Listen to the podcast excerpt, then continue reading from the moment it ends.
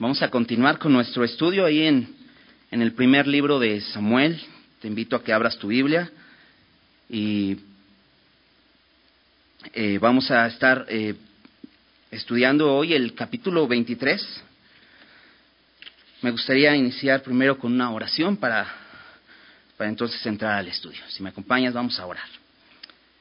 Señor, muchas gracias porque eres bueno. Gracias, Señor, por ese tiempo que nos das de estudio bíblico. Gracias porque podemos abrir tu palabra y seguirte conociendo, Señor. Y queremos pedirte, Señor, que revele, Señor, lo que quieres hablarnos hoy a nuestros corazones.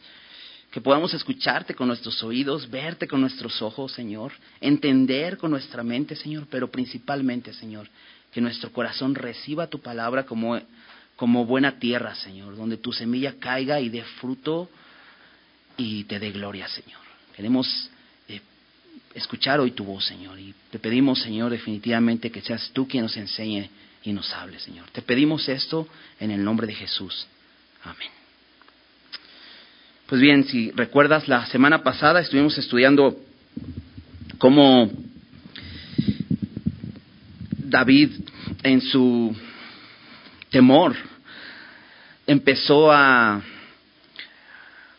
buscar en sus medios salvarse de, esta amenaza de muerte que tenía por parte de, Saúl.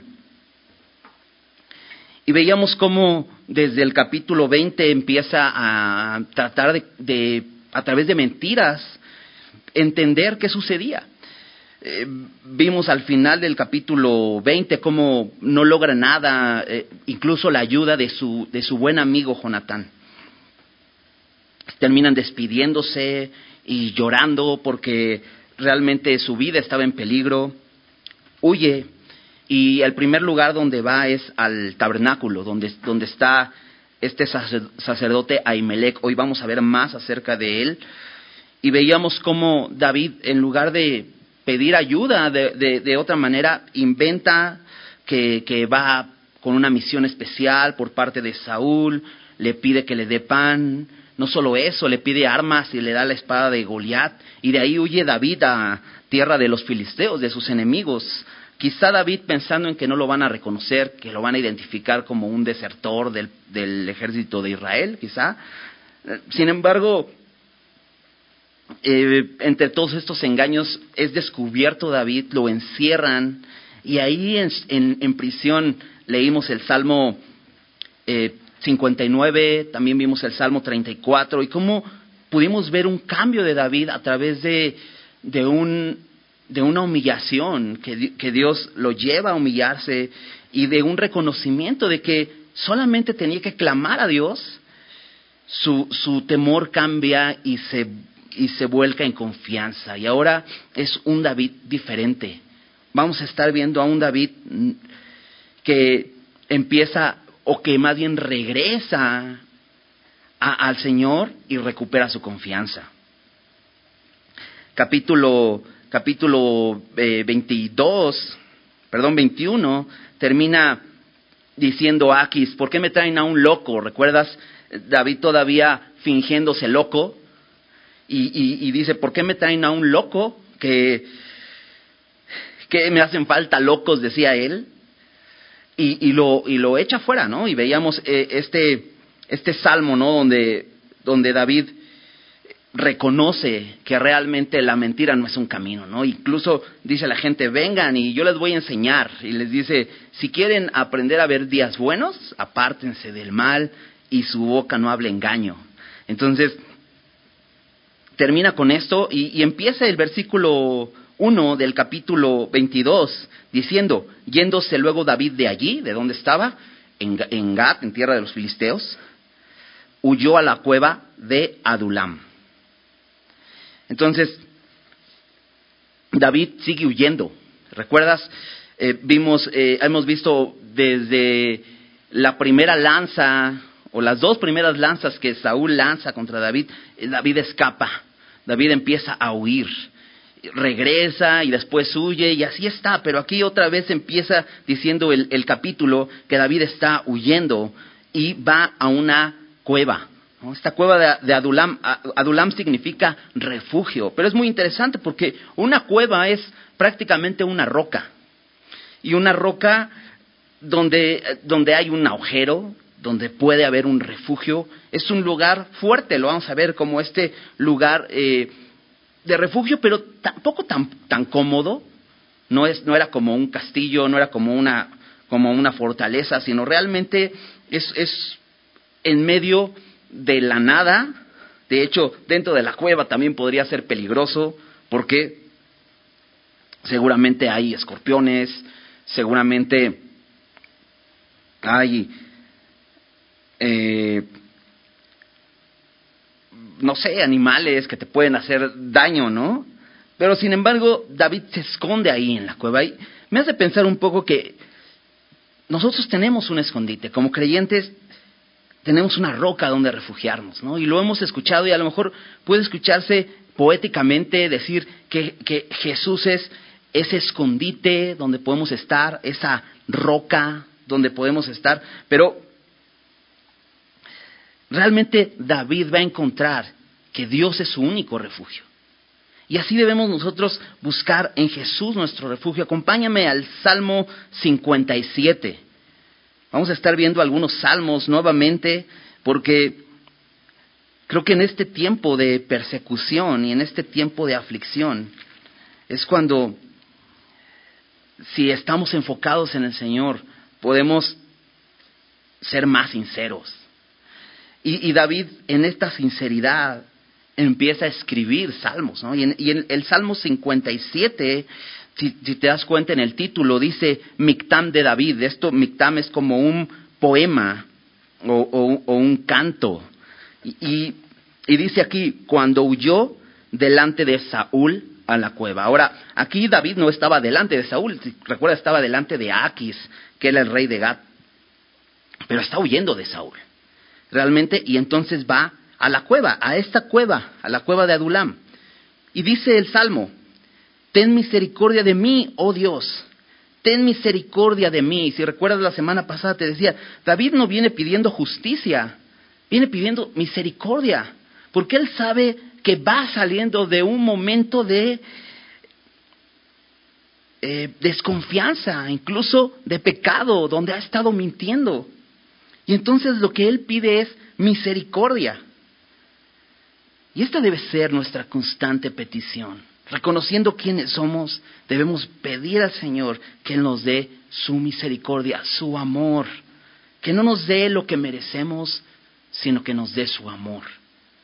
Dice, porque, dice, Dice, ten misericordia de mí, oh Dios, ten misericordia de mí, porque en ti ha confiado mi alma.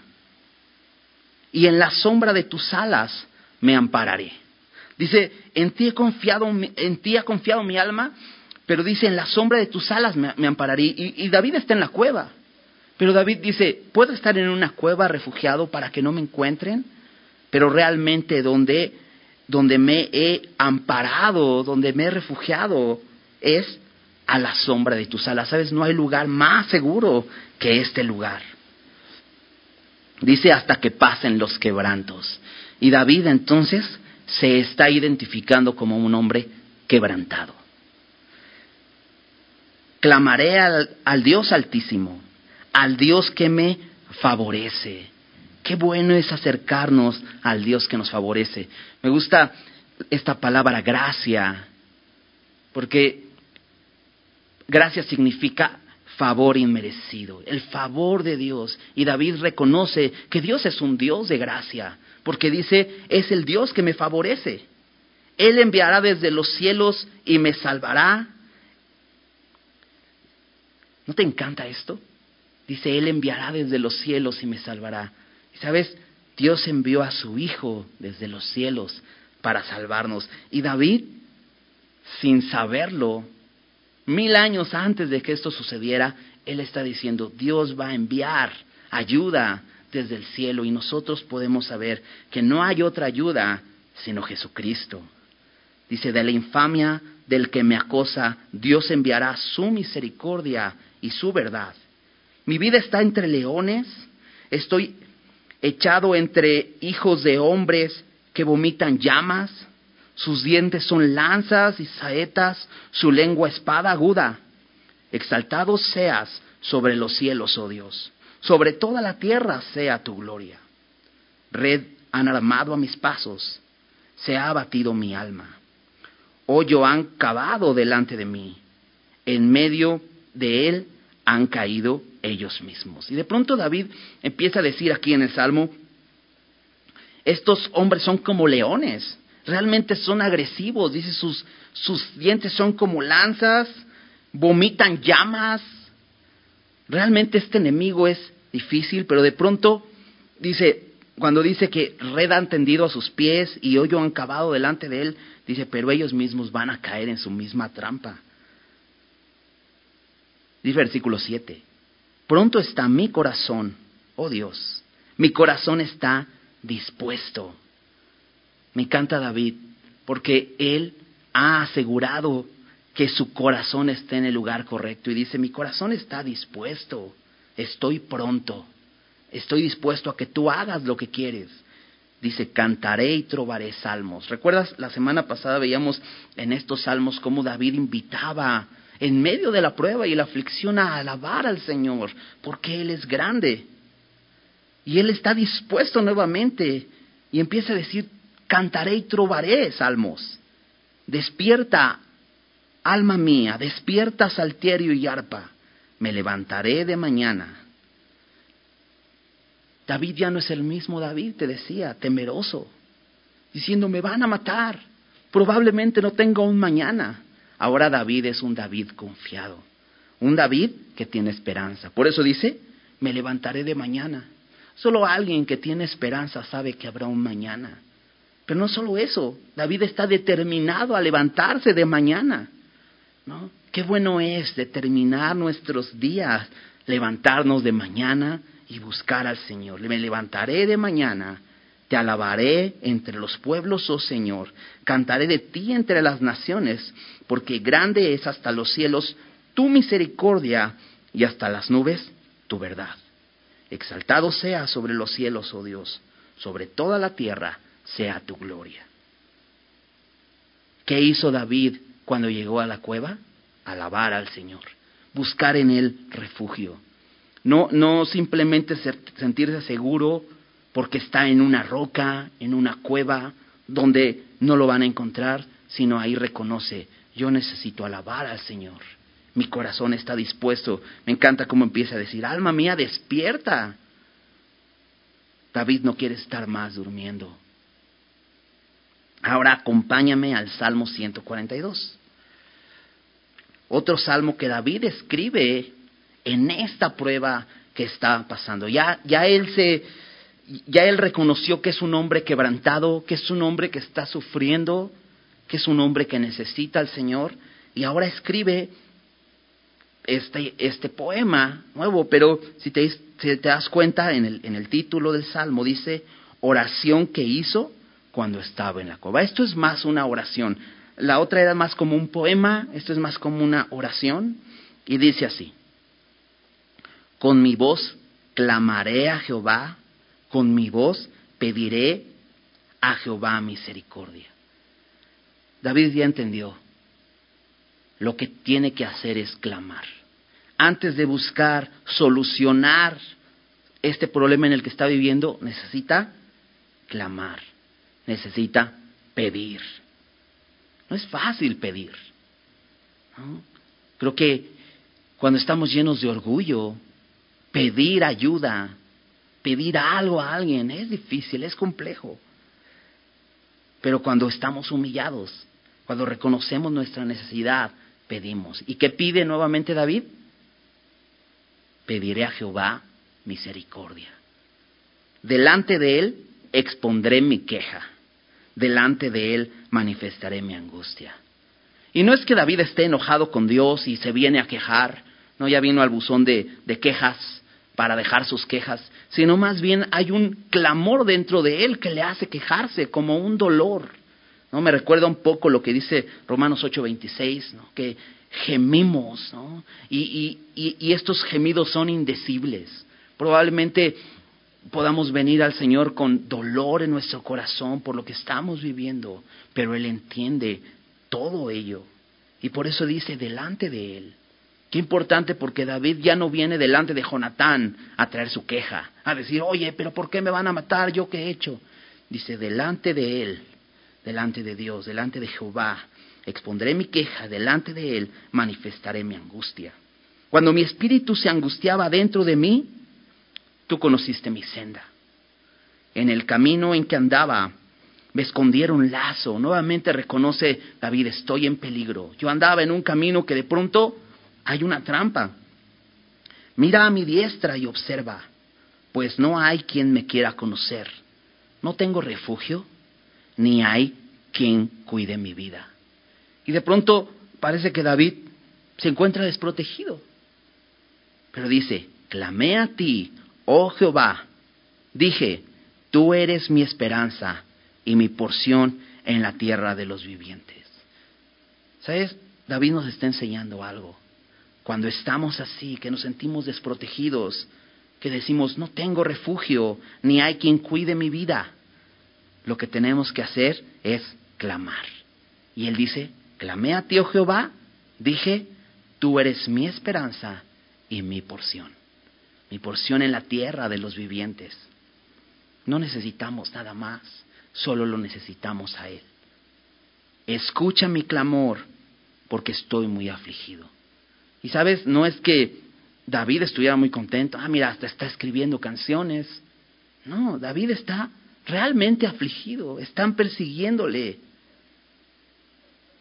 Está en peligro su vida. Y por eso dice, clamo a ti. Líbrame de los que me persiguen, porque son más fuertes que yo. Saca mi alma de la cárcel para que alabe tu nombre. David le pide a Dios libertad, líbrame. David se puede sentir preso en su temor, pero sabe a quién acudir y sabe que Dios no lo va a dejar ahí preso. Dice, saca mi alma de la cárcel. ¿Recuerdas? Aquis ya lo había echado. Digamos, su cuerpo ya estaba fuera de la cárcel, pero aún David sigue diciendo, saca mi alma de la cárcel. Qué importante reconocer nuestra necesidad espiritual. Porque tantas veces nos, nos resistimos a reconocer cuál es nuestra condición realmente, que estamos como presos, pero cuando reconocemos podemos decir al Señor, líbrame, saca mi alma de la cárcel. Me rodearán los justos, porque tú me serás propicio. Termina ese salmo muy interesante. Y vamos para allá, vamos a, a Primera de Samuel pero termina diciendo este salmo, me rodearán los justos porque tú me serás propicio. Primera de Samuel 22, déjame empezar a leerlo nuevamente. Quería introducir con los salmos para entender un poco más el corazón de David. Dice, yéndose luego David de allí, huyó a la cueva de Adulam, donde escribe estos dos salmos. Y cuando sus hermanos y toda la casa de su padre lo supieron, vinieron allí a él. Y se juntaron con él todos los afligidos, y todo el que estaba endeudado, y todos los que se hallaban en amargura de espíritu, y fue hecho jefe de ellos, y tuvo consigo como cuatrocientos hombres. ¿Recuerdas cómo terminaba el salmo? Me rodearán los justos. Y de pronto vemos aquí en el texto que llegan a la misma cueva, primero su padre, la familia de su padre, o sea, sus hermanos, su papá, su mamá, ¿por qué vienen con él? Porque están en riesgo. Si Saúl está persiguiendo a David, Saúl va a matar también a su familia. Lo vamos a ver ahorita en, este mismo pasaje. Saúl quiere destruir todo lo que tenga que ver con su enemigo. David no, sé, no era su enemigo, pero Saúl sí era enemigo de David. Y quiere destruir todo. Y al enterarse el padre de, David y sus hermanos, ¿dónde está? En la cueva. Van para allá, me encanta. Porque su familia está en peligro y también va a la cueva.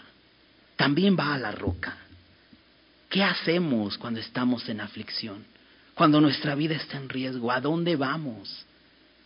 Porque dice el texto, fueron allí a él. Fueron a él, pero fueron allí donde estaba David, en una cueva, en un lugar de refugio. Pero no solo eso, el versículo 2 nos dice más. Y se juntaron con él todos los afligidos y todo el que estaba endeudado y todos los que se hallaban en amargura de espíritu. Y es como, como en el peor momento de tu vida, cuando tú estás afligido, viene a ti gente afligida. Por una parte su familia que está temerosa, que está en riesgo, y por otra parte otros hombres. Dice todos. O sea que esto habla un poco de la condición de Israel en este tiempo. Ahora, Israel ya tenía un rey. Lo que pensaba Israel al tener un rey es que iba a ser una, una sociedad próspera. Lo, que, lo que pensamos todos, ¿no? En unas nuevas elecciones y decimos, este candidato, este sí va a gobernar bien, y pasan unos meses y nos decepcionamos, ¿no? Y así, cada que hay elecciones pasa lo mismo, siempre es lo mismo, porque realmente nadie nos puede dar gozo y verdadera felicidad. Nadie. En este mundo nadie, solo el Señor. Y entonces aquí vemos la condición de Israel. Hay mucha gente afligida, hay mucha gente endeudada y hay mucha gente amargada. Y, lo podemos ver en nuestra sociedad, ¿no? ¿Cuánta gente está realmente afligida? ¿Por qué? Porque hay enfermedades, porque no hay medicinas, porque no hay servicios justos, porque perdí mi trabajo, gente afligida, gente endeudada, muchos por malas decisiones que han tomado, porque pues no tengo dinero y entonces voy y saco un préstamo y estoy endeudado. Hay mucha gente amargada, quejándose todo el tiempo. Así vivimos una sociedad. Entonces podemos identificar esto. Pero dices, bueno, David está, ya dicho, estoy afligido, ya dijo, estoy afligido. Está quebrantado. Y de pronto llega él gente afligida, gente endeudada y gente amargada y dices, no David, córrelos. Tú solamente te tienes que juntar con gente que te transmita algo bueno, gente con buena vibra, gente con, con este, con optimismo. No, esta gente no debe estar contigo. Como gente afligida, como gente endeudada. Pero me encanta porque el versículo dice, fue hecho jefe de ellos. ¿Sabes?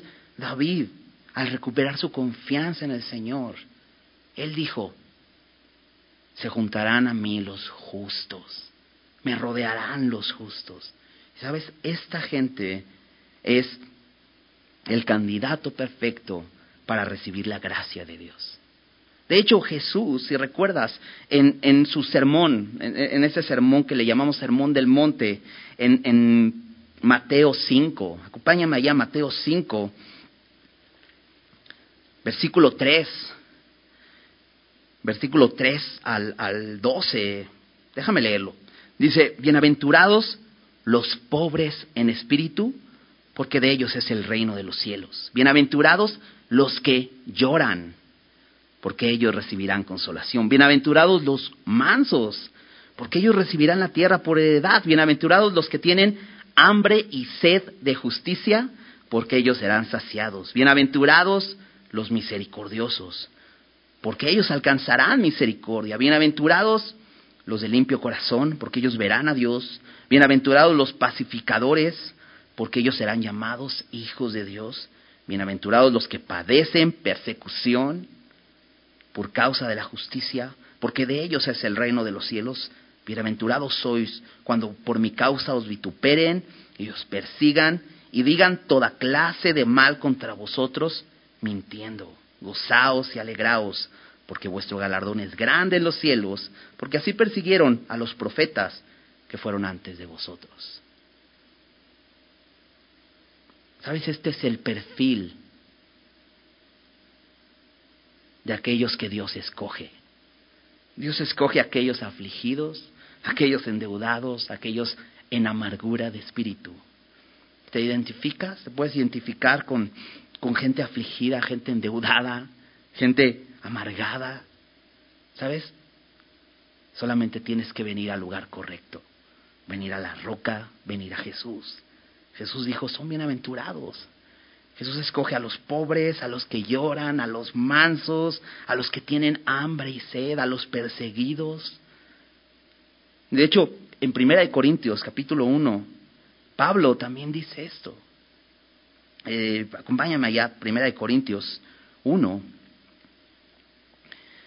y Pablo les está poniendo en claro a los corintios a quién Dios escoge.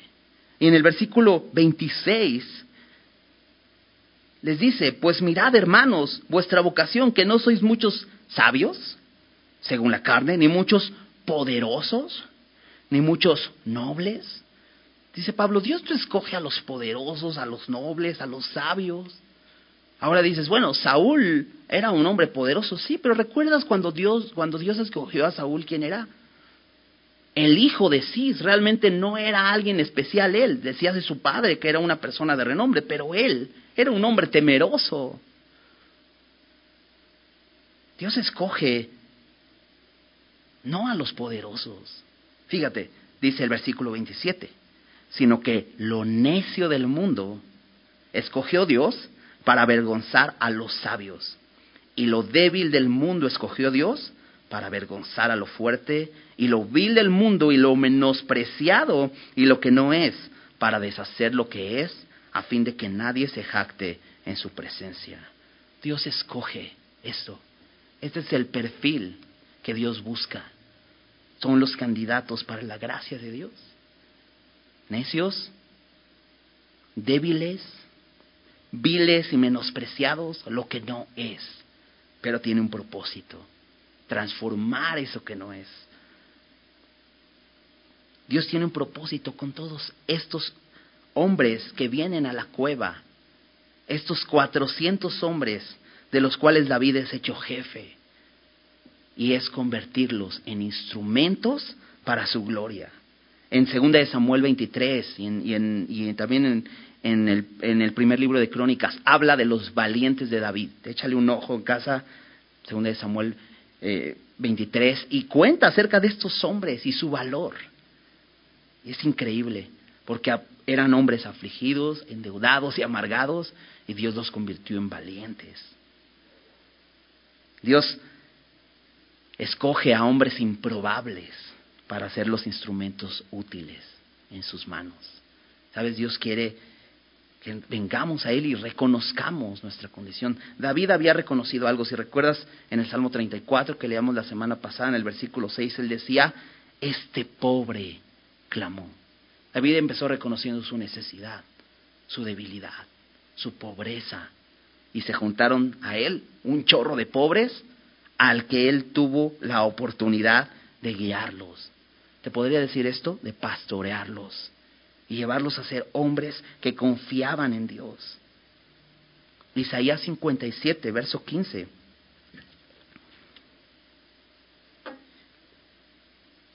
Dios se, se revela a su pueblo para que el pueblo venga y reconozca su necesidad, ¿no? Porque realmente qué difícil es reconocernos como pobres.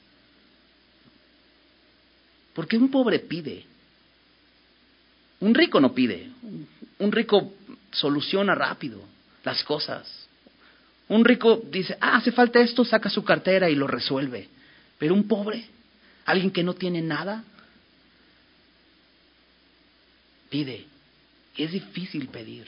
Pero sabes, Dios quiere que nos humillemos y que reconozcamos nuestra, pobreza en versículo 15 de, de Isaías 57 dice así, porque así dijo el alto y sublime, Dios hablando, el que habita la eternidad y cuyo nombre es el santo. Dice, yo habito en la altura y la santidad. Y dices, mm, eso me queda muy alto. Dice, por eso no puedo llegar a Dios, porque Él habita en la altura. Dice que Él es el alto y sublime. Yo no puedo llegar a Dios. Y ciertamente no podemos llegar a Dios.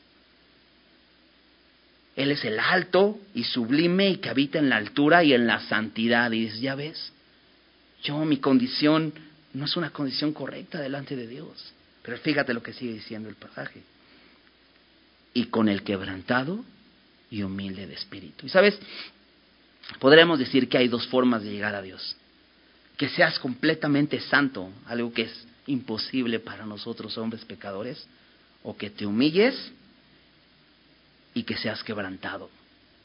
Porque Él habita en la altura y la santidad y con el quebrantado y humilde de espíritu. Pero fíjate el propósito de Dios, para habitar con el quebrantado y humilde de espíritu, para hacer vivir el espíritu de los humildes y para vivificar el corazón de los quebrantados. Estos hombres se acercaron a David.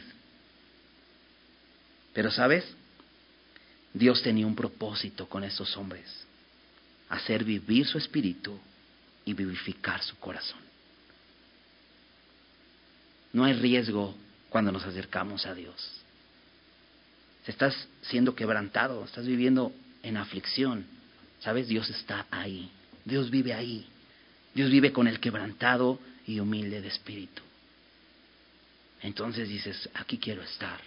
No importa si hay quebranto, no importa si hay aflicción, no importa si hay temor, no importa si mi vida está en riesgo. Yo quiero habitar aquí porque ahí está el Señor, ahí está Dios. Y Él hace vivir el espíritu de los quebrantados y vivifica el corazón de los humildes. Acerquémonos a Dios. Ahora, ¿qué, ¿qué, sucede? ¿Qué sigue sucediendo en la historia? Vamos a regresar ahí al pasaje, versículo, versículo 3. Y se fue David de allí a Mispa de Moab y dijo al rey de Moab, yo te ruego que mi padre y mi madre estén con vosotros hasta que sepa lo que Dios hará de mí. Los trajo pues a la presencia del rey de Moab y habitaron con él todo el tiempo que David estuvo en el lugar fuerte. Entonces David al recibir a sus padres, él busca protegerlos. Te digo, iban con temor, ellos no podían seguir viviendo en Belén, donde, donde era su casa, tienen que salir, salir prófugos, llegan con David, y sabes, David es un buen ejemplo de hijo. Ahora dice que estaban los hermanos de David ahí. Si recuerdas, David era el menor y es un gran ejemplo, porque el hijo menor busca la protección de sus padres. Algo hablaba el pastor, veíamos esto el domingo eh, en, en Primera Timoteo, como es nuestra responsabilidad como hijos, darle seguridad a nuestros padres. Nuestros padres, recuerdas, Isaí, el padre de David, ya era bastante anciano, entonces él busca protección. Pero es interesante a dónde va David. Dice que los lleva a Mispa de Moab. Moab es otro país, no es Israel. No pueden estar en Israel. Y va a otro país. ¿Recuerdas? David ya había tratado de ir a la zona de los filisteos, que aunque era un territorio de, Israel, pero ahí reinaba, reinaban los filisteos, reinaba Aquis, había otro rey. No pudo estar ahí David, pero nuevamente David sale del país y va a Moab. ¿Por qué va David a Moab? Muy probablemente conocía a este rey no simplemente fue a Moab con alguna persona de Moab, sino dice que fue al rey de Moab. Eh, eh, Proverbios 22, 29 habla del hombre que es diligente en su trabajo, esforzado en su trabajo, y dice el proverbio, ¿has visto hombre esforzado en su trabajo? No estará con los de baja condición, delante de los reyes estará. Y de pronto David se va y está delante de un rey y la petición es interesante porque dice, te ruego que mi padre y mi madre estén con vosotros hasta que sepa lo que Dios hará de mí. David no conoce el plan, no, no sabe lo que Dios va a hacer de él. Sin embargo, él confía en Dios. Y dice, yo no sé qué va a pasar conmigo, pero te encargo a mis padres, cuídalos hasta que sepa lo que va a hacer Dios de mí. David sabe que aunque no conozca el plan, en las manos de Dios está seguro. Y como lo vimos en el Salmo, Él dice, estoy dispuesto. Sabes, Dios nunca nos va a decepcionar. A veces quisiéramos que Dios nos dijera el plan completo. ¿Qué va a haber mañana? ¿Qué situaciones voy a enfrentar mañana? Pero Dios va despacio revelándonos su voluntad.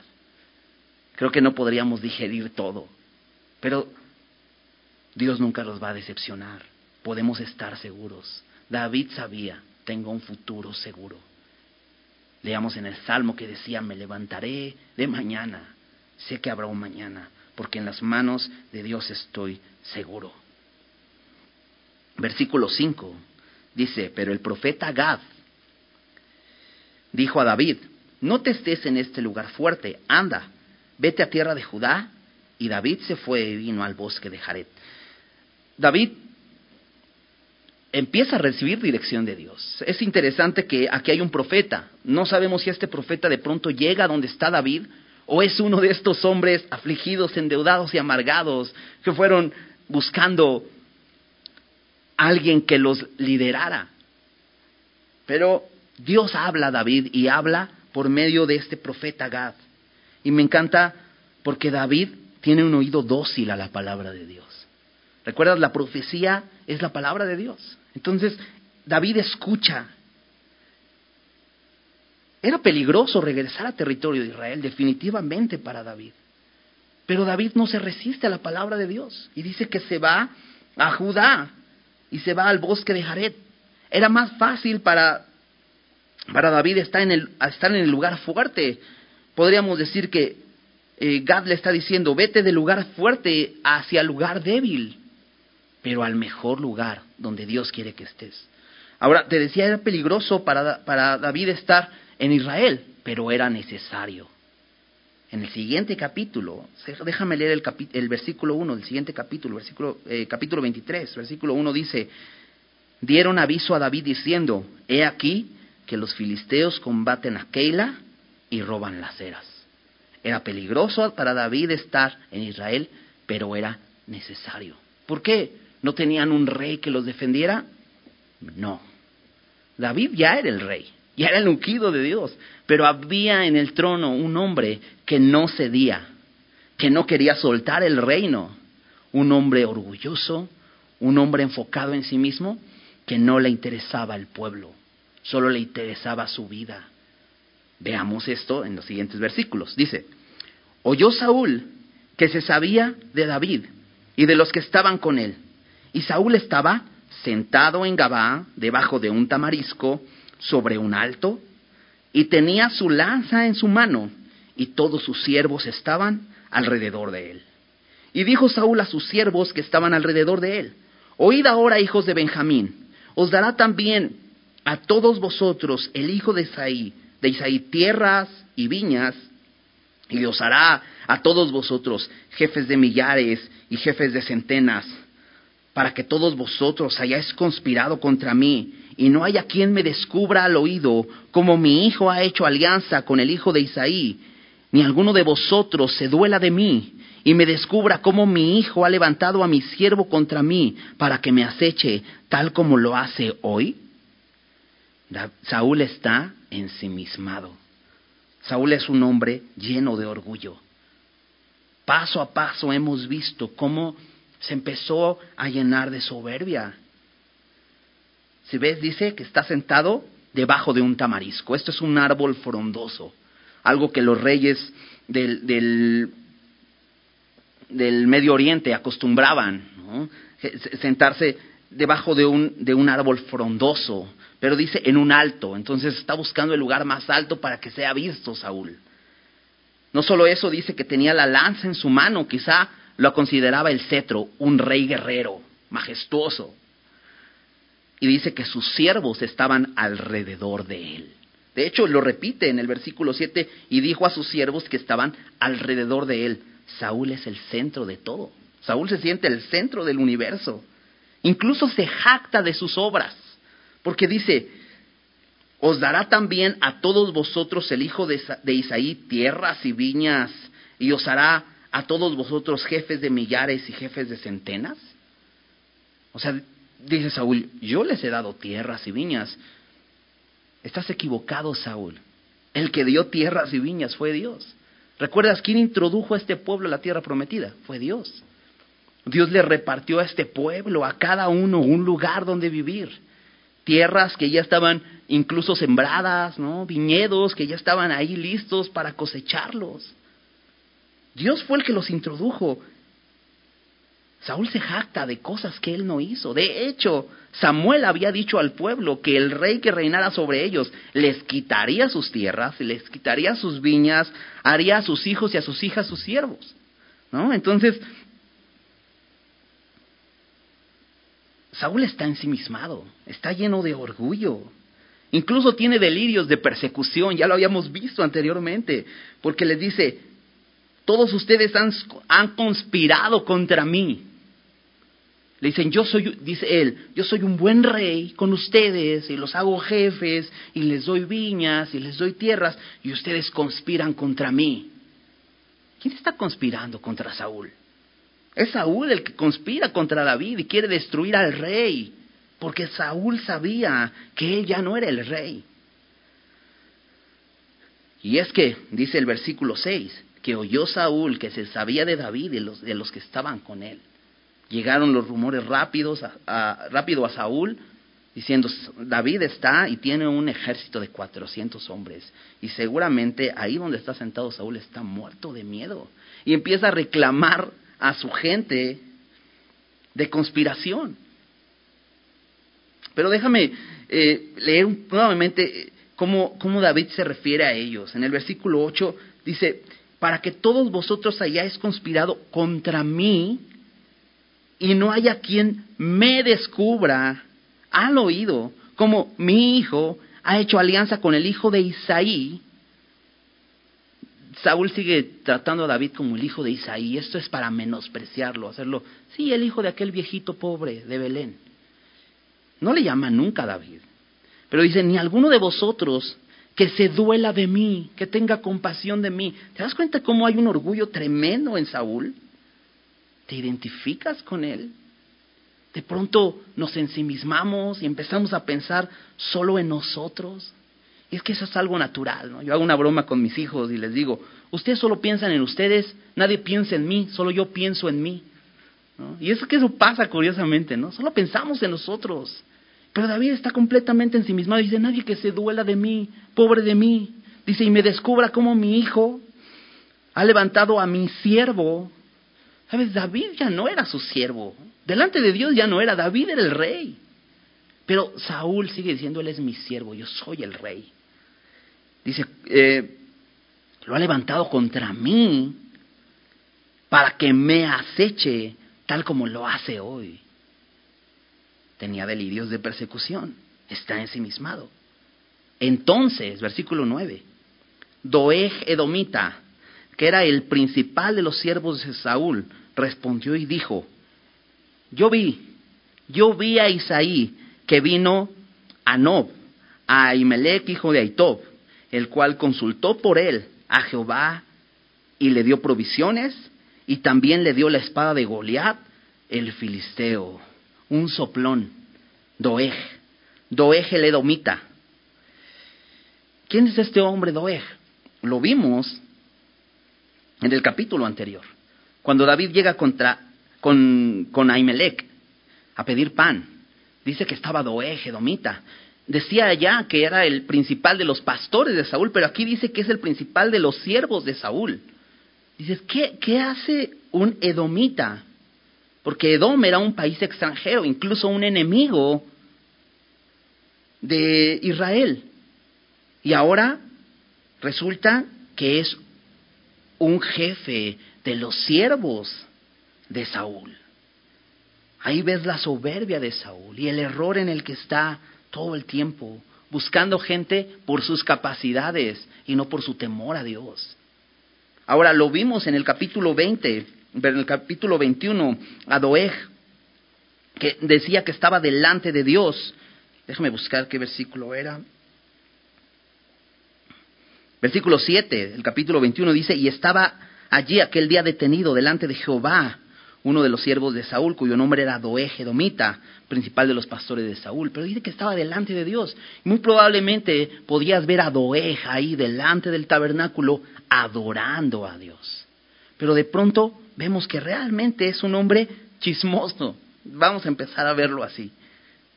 De entrada es un hombre que oportunista, porque ve a este rey ensimismado y ve a este rey presumiendo de, cosas que supuestamente él dio y él hizo, y él se aprovecha de eso y dice, eh, por cierto, yo vi, yo vi a David y fue con Ahimelech y Ahimelech consultó a Dios y le dio pan, le dio provisiones, le dio la espada. ¿Y qué hace, qué hace eh, eh, Saúl? Dice versículo 11. Y el rey envió por el sacerdote Ahimelech, hijo de Aitob, y por toda la casa de su padre, los sacerdotes que estaban en Ob. Y todos vinieron al rey. Y Saúl le dijo, oye ahora, hijo de Aitob. ¿Te das cuenta cómo Saúl nunca se refiere por nombre a la gente? Eh, a ver, tú el hijo de Aitob. No sé cómo te llamas, ¿no? Es un hombre bastante orgulloso, pero no me interesa. A ver, dice, y él dijo, heme aquí, señor mío. Ahimelech es un hombre que reconoce a David, a Saúl, perdón, como su rey, y le dice, señor mío. Y le dijo Saúl, ¿por qué habéis conspirado contra mí, tú y el hijo de Isaí? Cuando le diste pan y espada y consultaste por él a Dios para que se levantase contra mí y me acechase como lo hace hoy día? Entonces Ahimelech respondió al rey y dijo, ¿y quién entre los siervos, y quién entre tus siervos es tan fiel como David, yerno también del rey, que sirve a tus órdenes y es ilustre en tu casa? Cállate, Ahimelech. Saúl es un hombre celoso de David y ahora Ahimelech honra aún más delante de Saúl a David y le dice estas palabras, no hay nadie como David entre tus siervos, incluso es tu yerno, tu yerno, perdón, es un hombre fiel. Dice, siempre sirve, es, es alguien que te sirve, fielmente te sirve y además dice, es ilustre en tu casa. Y Saúl dice, no, yo soy el único ilustre aquí. Dice además Ahimelech, versículo 15, ¿he comenzado yo desde hoy a consultar por él a Dios? Lejos sea de mí. No culpe el rey de cosa alguna a su siervo, ni a toda la casa de mi padre, porque tu siervo ninguna cosa sabe de este asunto, ni grande ni pequeña. Y Ahimelech está diciendo la verdad. Ahimelech no sabía que Saúl estaba persiguiendo a David. Obviamente, Ahimelech fue engañado por David. ¿Recuerdas? Él le dijo, no, es que Saúl me encargó algo y no les puedo decir a nadie qué, es lo que me encargó. De alguna manera, David no delata las intenciones de Saúl. Pero David mintió. Y lo que está haciendo Imelec está haciendo la verdad. No, no me culpes. Yo no sé cosa grande ni pequeña. Yo lo único que sé de David es que no hay como él en tu casa y que él es muy leal a ti. Además dice en el, en el, inicio del versículo 15, dice, he comenzado yo desde hoy a consultar por él a Dios. Ahora, en, la, en el capítulo pasado no vimos a Imelec que precisamente estuviera ayudando a David a consultar a Dios, no era la intención de David. Sin embargo, aquí nos muestra que constantemente David iba con Ahimelech a consultar a Dios, y esto habla algo más de David, que era alguien que buscaba a Dios. Entonces imagínate, un hombre fiel, un servidor fiel, un hombre ilustre, yerno del rey y aparte que busca a Dios. Realmente Saúl se había sacado la lotería teniendo un yerno así. Pero fue lo peor que pudo haber hecho Ahimelech, hablar también de David. Porque fíjate la respuesta de, Saúl en el versículo 16. Y el rey dijo, sin duda morirás, Ahimelech, tú y toda la casa de tu padre. ¿Qué hizo? No solo él, sino toda la casa de su padre. De hecho, los mandó llamar a todos. Saúl tenía la intención de matar a todo aquel que estuviera de parte de David. Él quiere proteger su reino a capa y espada. Entonces, versículo 17, dijo el rey a la gente de su guardia, que estaba alrededor de él, nuevamente gente alrededor, él es el centro. Volveos y matad a los sacerdotes de Jehová, porque también la mano de ellos está con David, pues sabiendo ellos que huía, no me lo descubrieron. Pero los siervos del rey no quisieron extender sus manos para matar a los sacerdotes de Jehová. Saúl manda a sus siervos matar a los sacerdotes, pero aún los siervos de Saúl son más temerosos de Dios. Si recuerdas, Saúl ya se había constituido enemigo de David, pero aquí vemos que realmente se había constituido enemigo de Dios. ¿Por qué? Porque él dice, matad a los sacerdotes de Jehová. Sabes, la palabra Jehová ya no hace, ya no hace nada en, en la vida de Saúl, ya no lo mueve, ya no lo, ya no lo lleva a meditar, son los siervos de Dios, los tengo que respetar por eso. Pero ya no hay ningún respeto, es un hombre soberbio. Los siervos de Saúl se niegan porque reconocían que eran siervos de Dios, los sacerdotes. Entonces dijo el rey a Doeg, el soplón, el oportunista, el hombre que parecía que adoraba a Dios, pero que realmente solo buscaba una oportunidad para crecer más. Le dice a Doeg, vuelve tú y arremete contra los sacerdotes. Y se volvió Doeg el edomita y acometió a los sacerdotes y mató en aquel día ochenta y cinco varones que vestían efod de lino. Y Anob, ciudad de los sacerdotes, hirió a filo de espada hacia hombres como a mujeres, niños hasta de pecho, bueyes, asnos y ovejas. Todo lo hirió a filo de espada. ¿Por qué Doeg haría esto? Porque Doeg no es israelita, Doeg, Doeg, eh, Doeg es edomita, no le interesa el pueblo de Israel, no tiene respeto por los siervos de Dios. Es el indicado. ¿Y sabes qué hace este hombre? Mata no solamente a 85 sacerdotes que vestían efod de lino. Si hubiera sido un israelita simplemente por la vestimenta, hubiera tenido más respeto, pero a Doeg no le interesa nada.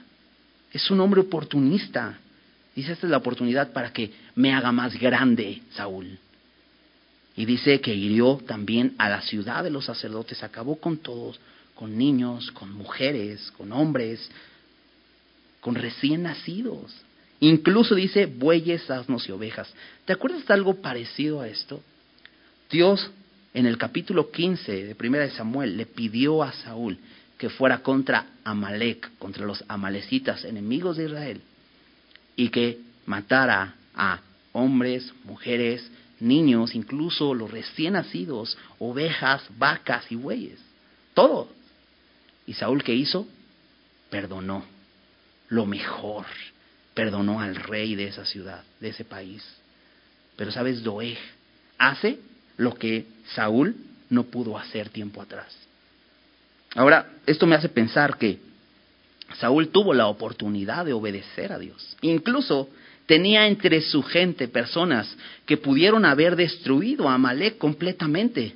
Nada más que Saúl les diera la instrucción, ¿sabes? Saúl no quería hacerlo. No les dio la instrucción. Pero Doeg aquí hace una masacre del pueblo. Destruyó toda una ciudad de sacerdotes no tuvo respeto al pueblo de Dios.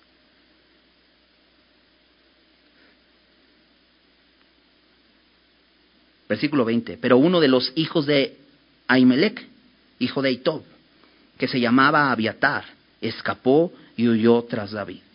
Uno de los hijos de Ahimelech, hijo de Aitob. ¿Recuerdas? Te decía, Ahimelech es probablemente un nieto de, o bisnieto de ¿cómo se llamaba? Elí. Dios le había dicho a Elí que ellos se iban a, iban a dejar el sacerdocio, que ya no iban a poder ser sacerdotes. Pero Dios no le dijo a Elí que lo iba a matar o que iba a destruir a, a su gente. Dijo, no van a ser más sacerdotes. Ellos eran levitas, podrían seguir sirviendo incluso en actividades de los levitas. Pero Dios no dijo que los mataran. Saúl no le importa lo que Dios diga han matado a estos hombres. Abiatar huye, escapa, otro hombre que huye, igual que David, que ha estado huyendo, igual que estos hombres afligidos, endeudados y amargados, hay otro hombre quebrantado aquí en la historia que se llama Abiatar. Escapa y huye tras David. Versículo 21, y Abiatar dio aviso a David de cómo Saúl había dado muerte a los sacerdotes de Jehová. Y dijo David a Abiatar, yo sabía que estando allí aquel día Doeg Domita, él lo haría, lo había de hacer saber a Saúl. Yo he ocasionado la muerte de todas las personas de la casa de tu padre. Quédate conmigo, no temas. El, quien buscare mi vida buscará también la tuya, pues conmigo estarás a salvo. David reconoce, yo vi a Doeg y realmente no era de confiar. Lo vi y sabía que las cosas no iban a salir bien. Y de hecho creo que por eso lo menciona en versículo 21. Pero David reconoce una cosa, yo soy el culpable de esto. No solamente porque fui con Abiatar, digo, con Ahimelech a pedir provisiones, porque no le dije la verdad. Quizá Ahimelech estaría preparado al presentarse delante de Saúl y otro hubiera sido su discurso o su forma de defenderse. O quizá Ahimelech hubiera ido igualmente a esconderse a la cueva con David, reconociendo que David era una persona fiel, leal, como él lo conocía. Pero el problema es que David mintió. sabes, nuestro pecado siempre va a traer consecuencias. ¿No? si nosotros optamos por la mentira, va a haber consecuencias. Se va a descubrir la verdad. Y aquí costó muy caro toda una ciudad de sacerdotes, 85 sacerdotes que servían en el tabernáculo, fueron muertos por este hombre edomita. David reconoce que él es responsable de esto, pero hace algo. Dice, quédate conmigo, versículo 23, no temas, quien busque mi vida buscará también la tuya pues conmigo estarás a salvo. ¿Cómo? David, te están persiguiendo a ti. ¿Cómo voy a estar a salvo contigo? David sabe que él está bajo la sombra de las alas de Dios. Dice, sabes, aquí vas a estar seguro, porque yo estoy en este lugar, protegido por el Señor. Qué importante, ¿no? Qué importante, ¿sabes? Jesús, el Hijo de David, nos promete una seguridad de salvación. Solo necesitamos venir a Él. Así como estos hombres afligidos, endeudados, amargados vinieron a David, así Abiatar, otro hombre que huye, otro hombre quebrantado, viene con David. Porque, ¿sabes? Dios habita con el quebrantado y humilde de espíritu. Ahí es donde debemos venir. Jesús mismo dijo, venid a mí todos los que estén trabajados y cargados, y yo les daré descanso. Tenemos que venir a Jesús. Tenemos que venir a donde Él habita. Él habita con el quebrantado y humilde para darnos esperanza. Dice, para hacer vivir el corazón de los quebrantados y vivificar el espíritu de los humildes, de los que son perseguidos, por eso Jesús dijo, bienaventurados son si son perseguidos por mí. Vengamos a Él, vengamos a Jesús. No hay pierde. Él es el camino. Jesús dijo, yo soy el camino y la verdad y la vida. No hay pierde. ¿A dónde debemos ir? ¿Con quién te identificas en esta historia?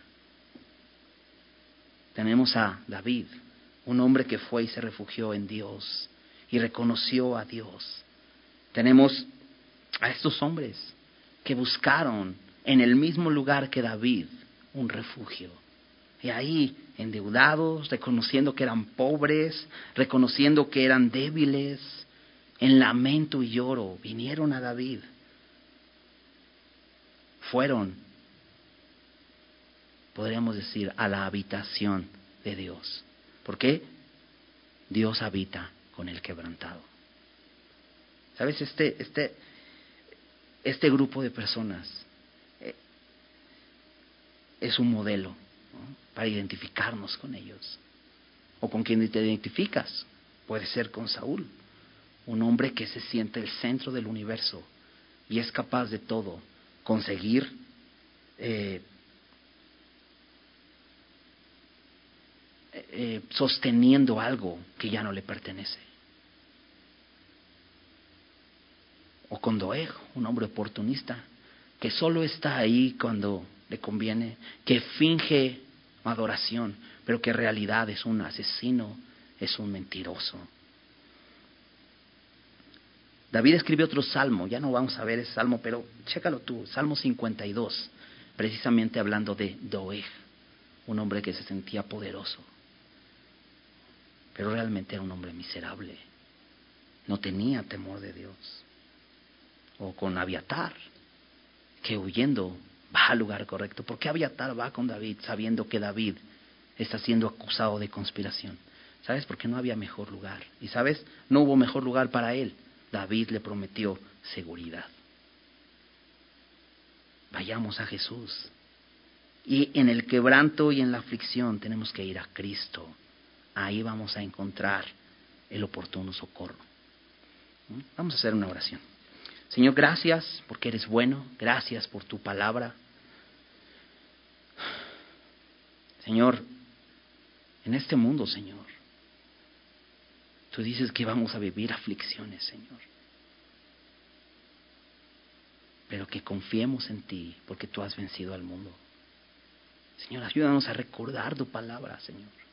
Que aunque estemos en un lugar de riesgo, Señor, como es este mundo, Señor, y como son estos tiempos peligrosos en los que vivimos, Señor, podamos confiar en ti, podamos ir a ese lugar de refugio, no un lugar físico,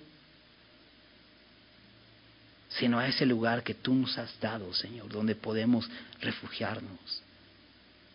Señor, que estemos en Cristo, en la roca, donde tú nos proteges, bajo la sombra de tus alas, Señor.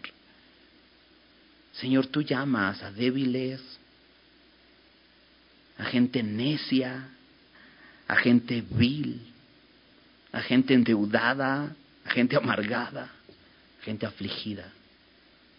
Señor, tú dijiste que no viniste a llamar a justos, sino a pecadores al arrepentimiento, Señor. Señor, recuérdanos que siempre podemos venir a ti y contigo no nos vamos a decepcionar. Contigo siempre hay un mañana. Contigo podemos estar seguros. Ayúdanos a recordarlo siempre, en momentos de aflicción, en momentos cuando las pruebas terminen, sabiendo que la prueba va a repetirse o a iniciar una nueva, Señor, y que nos podamos gozar cuando nos hallemos en diversas pruebas que recordemos, Señor, que si queremos vivir leales a ti, vamos a padecer persecución, pero que nos gocemos, Señor, cuando seamos perseguidos por causa de tu nombre. Que recordemos esto, Dios. Ayúdanos a acercarnos a ti y encontrar en ti esa seguridad y ese descanso. Gracias te damos, Señor, por tu palabra. Gracias por ser tan bueno, Dios. En el nombre de Jesús. Amén.